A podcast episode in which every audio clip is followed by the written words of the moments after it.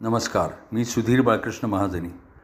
नवनाथांच्या कथेच्या मागच्या अध्यायामध्ये आपण असं पाहिलं की सत्यवर्मा राजाची खात्री पटली की हा गाढव म्हणजे कोणीतरी दिव्य आत्मा आहे आणि म्हणून मग त्यांनी आपल्या कन्येला कमठाच्या स्वाधीन केलं आणि मग कमठ त्याची पत्नी तो गाढवाच्या रूपातला सुरोचन गंधर्व सत्यवती असे सगळे धर्मदल मजल दरमजल करत अवंतीनगरीला आले.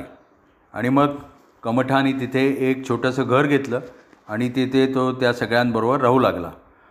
आणि मग काही दिवसांनी सत्यवतीने विचारलं की माझ्या बाबांनी ज्या गर्धभ राजांना आपलं जावई मानलं आहे ते माझ्याशी का बोलत नाहीत? माझी आणि माझ्या पतीची गाठ घालून द्या. तेव्हा कमठ म्हणाला की ठीक आहे मी बघतो काय करता येते ते. आणि मग तो गाढवाला गुप्तपणे म्हणाला की गंधर्वराज तुमची फार दिवसांची उच् इच्छा पूर्ण होणार असं दिसतं आहे कारण सत्यवती विचारती आहे की माझे पती कुठे आहेत? तेव्हा मग तो गंधर्व म्हणाला की मला सध्या गंधर्व रूप घेता येणार नाही पण तुम्ही सत्यवतीला ऋतू प्राप्त झाला की मला सांगा. मग त्यावेळेला मी गंधर्व रूप घेईन आणि तिची इच्छा पूर्ण करीन. कारण मला तसा शाप आहे. तेव्हा ते ऐकल्यानंतर मग कमठ म्हणाला ठीक आहे. आणि मग काही दिवसांनी कमठाने येऊन सांगितलं गंधर्वाला की गंधर्वराज तुम तुम्ही सत्यवतीला ऋतू प्राप्त झाला आहे चार दिवस गेले आहेत तुम्ही आता काय करणार? तेव्हा मग तो गंधर्व म्हणाला की मी आता गंधर्व रूप घेतो माझं मूळ रूप घेतो. आणि मग त्यांनी कमठाच्या देखतच आपलं गन गर्धभराचं रूप टाकलं आणि गंधर्वाचं रूप धारण केलं. आणि मग तो म्हणाला चला आता आपण आत घरामध्ये जाऊया. आणि मग ते दोघंजणं घरामध्ये आले. सत्यवतीला त्याचं तेजस्वी सुरोचनाचं तेजस्वी रूप पाहून खूप आनंद झाला. आणि मग त्या दोघांचा राक्षसी पद्धतीने विवाह झाला. आणि मग तो गंधर्व आणि ती सत्यवती यांचं मिलन झालं. आणि मग त्यानंतर तो सुरोचन तिला म्हणाला की ज्या वेळेला तुला पुत्र होईल आणि त्याला मी पाहीन तेव्हा मी पृथ्वी सोडून स्वर्गात जाईन.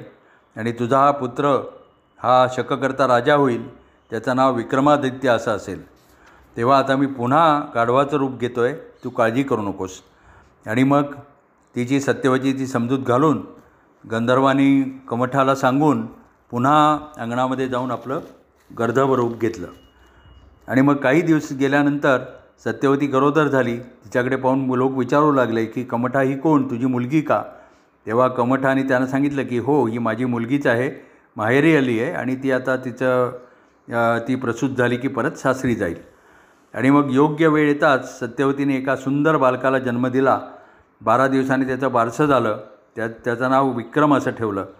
आणि मग त्या ठिकाणी परत गंधर्व रूपामध्ये तो सुरोचन प्रगट झाला.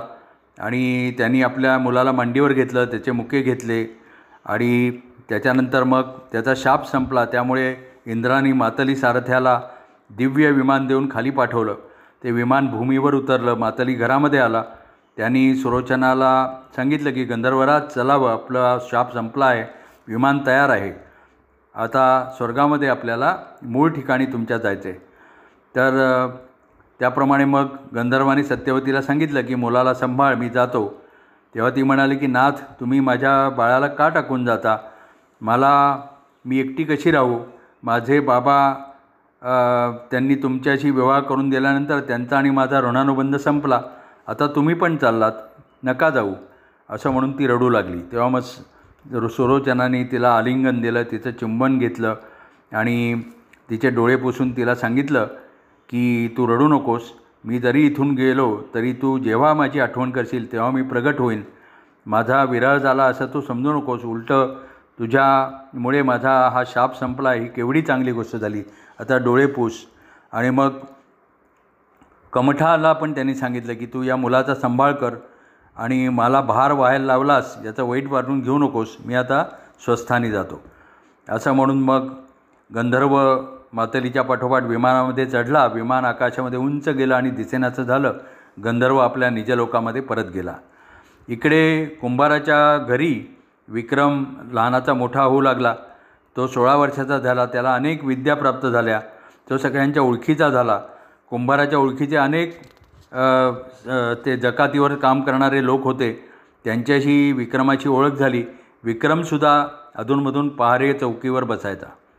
आणि मग त्या विक्रमाने पूर्वीच्या व्यापाऱ्यांच्या आणि भरतरीच्या गोष्टी चालल्या होत्या तेव्हा त्याने ऐकलं की असा उत्तरेकडून दक्षिणेकडे एक रा राक्षस जातो आहे आणि त्याला मारल्यानंतर त्याचा रक्ताचा टिळा आपल्या कपाळावर आणि नगरद्वारावर लावील त्याला राज्यपद मिळणार आहे.